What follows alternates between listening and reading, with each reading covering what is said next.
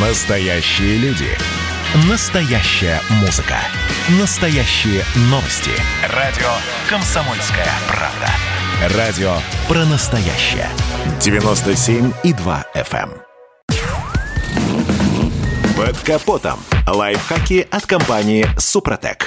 С вами Кирилл Манжула. Здравия желаю.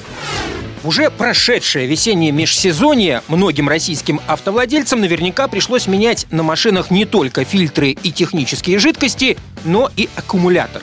Сказалась достаточно холодная зима.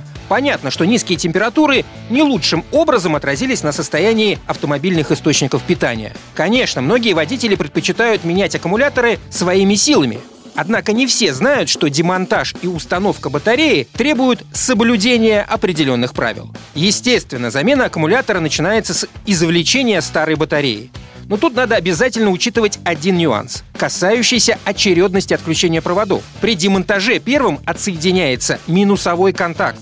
Но не спешите. Сначала почитайте инструкцию к машине. Не исключено, что перед снятием проводов каждый из них придется сначала подключить к внешнему блоку питания. Это иногда нужно делать в некоторых автомобилях азиатского или американского производства, чтобы не сжечь процессор бортового компьютера. Впрочем, если в инструкции на этот счет нет никаких предупреждений, блок питания не понадобится. Можно смело отключать и вытаскивать старый аккумулятор. После этого надо обязательно проверить состояние силовых проводов и крепежной площадки, на которой размещается батарея. Очень важно, чтобы она, а также кольцевые наконечники кабелей были чистыми и не имели ржавчины. Всю грязь и следы электрохимической коррозии с наконечников нужно удалить. Это можно сделать, обработав кольцевые разъемы снаружи и изнутри с помощью мелкодисперсной шкурки.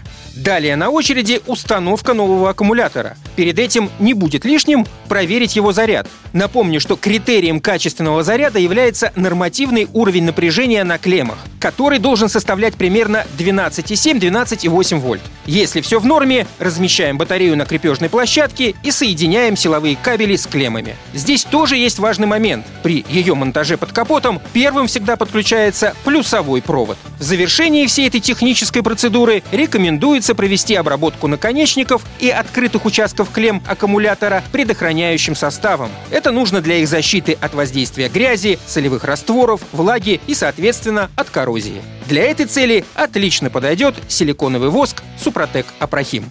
На этом пока все. С вами был Кирилл Манжула. Слушайте рубрику «Под капотом» и программу «Мой автомобиль» в подкастах на нашем сайте и в мобильном приложении «Радио Комсомольская правда», а в эфире с понедельника по четверг в 7 утра. И помните, мы не истина в последней инстанции, но направление указываем верное.